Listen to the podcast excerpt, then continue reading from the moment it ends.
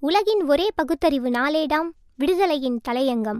நாள் இரண்டாயிரத்து இருபத்து மூன்று மார்ச் இருபத்தி ஏழு. தடை செய்யப்பட வேண்டாமா? கன்னியாகுமரி மாவட்டம் கொல்லங்கோடு பத்திரகாளியம்மன் கோவில் தூக்கத் திருவிழாவில் ஒரு நேர்த்திக்கடன் பற்றி படத்துடன் செய்தி வெளியிடப்பட்டுள்ளது. குழந்தை இல்லாத பெற்றோர்கள் மற்றும் ஆரோக்கியமாக வாழ எப்படி நேர்த்திக்கடன் கழிக்க வேண்டுமாம்? இரு சக்கரம் கொண்ட தேரில் நாற்பத்தி ஓரு அடி உயரத்தில் இரண்டு மரங்கள் பொருத்தப்பட்டு அதில் நான்கு தூக்க வில்கள் கட்டப்பட்டு இருக்கும். விரதம் இருக்கும் பெற்றோர்கள் நால்வரின் இடுப்பை இணைத்து துணிகளால் கட்டிய பின் குழந்தைகளை அவர்கள் கையில் ஏந்தியதும் தூக்க மரம் விண்ணோக்கி எழும்பும். இந்த தேர் ஒருமுறை கோயிலை வலம் வரும். அதன்பின் குழந்தைகள் இறக்கப்பட்டு கோவில் நடையில் வைத்து புனித நீர் தெளிக்கும் போது தூக்க நேர்த்தி முடியுமாம். இது எத்தகைய உயிருக்கு ஆபத்தான செயல்? எத்தனையோ இடங்களில் தேர்கள் கவிழ்ந்து உயிர்கள் பலியாகவில்லையா? உயிருக்கு ஆபத்தை விளைவிக்கும் கோயில் சடங்குகள் தடை செய்யப்படவில்லையா? தலையில் தேங்காய் உடைக்கும் காட்டு விலங்காடித்தனம் அழகு குத்துதல் என்பதெல்லாம் பக்தி என்ற பெயரால் அனுமதிக்கப்படுவது நியாயமா? தலையில் தேங்காய் உடைப்பதை நரம்பியல் மருத்துவர்கள் ஆபத்தான செயல் என்று எச்சரித்துள்ளனர்.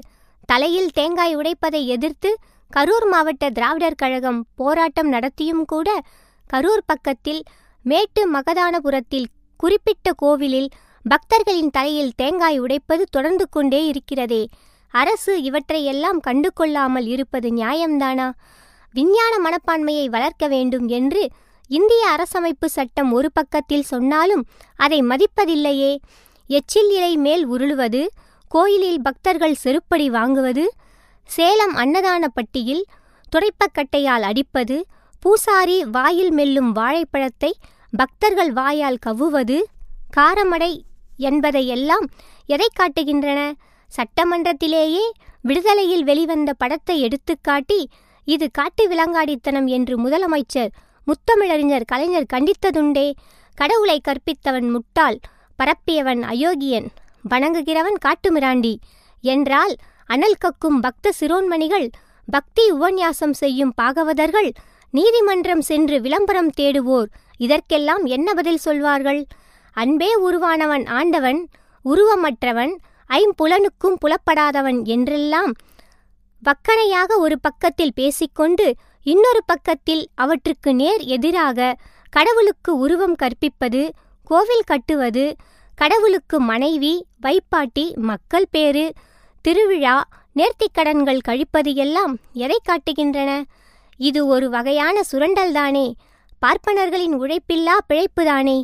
இவற்றையெல்லாம் எடுத்து சொன்னால் இடக்கு முடக்காக பேசுவதும் நாத்திகர்கள் என்ற ஒற்றை சொல்லில் அடக்குவது எல்லாம் அவர்களின் அறியாமையைத்தான் அப்பட்டமாக வெளிப்படுத்துமே தவிர துளி அறிவையும் வெளிப்படுத்தப் போவதில்லை. கோயில்களில் கிழா வெட்டுவது ஆடு வெட்டுவது என்பதையெல்லாம் அரசு தடுக்கவில்லையா? பணபலமும் விளம்பரமும் இல்லையாயின் கடவுளாவது கோவிலாவது என்று கேட்டார் தந்தை பெரியார். மதுரை மீனாட்சியம்மன் கோவிலில் ஆண்டு ஒன்றுக்கு நூற்றி எண்பது நாட்களுக்கு மேல் கோவில் விழா என்பதையெல்லாம் எதை காட்டுகிறது? இவற்றை நாம் சுட்டி காட்டுவதன் நோக்கமெல்லாம் மனிதனுக்கு பகுத்தறிவை ஊட்டுவதும் சுரண்டலை தடுக்கவுமேதான். சீற்றம் தவிர் சிந்தனையை வளர்.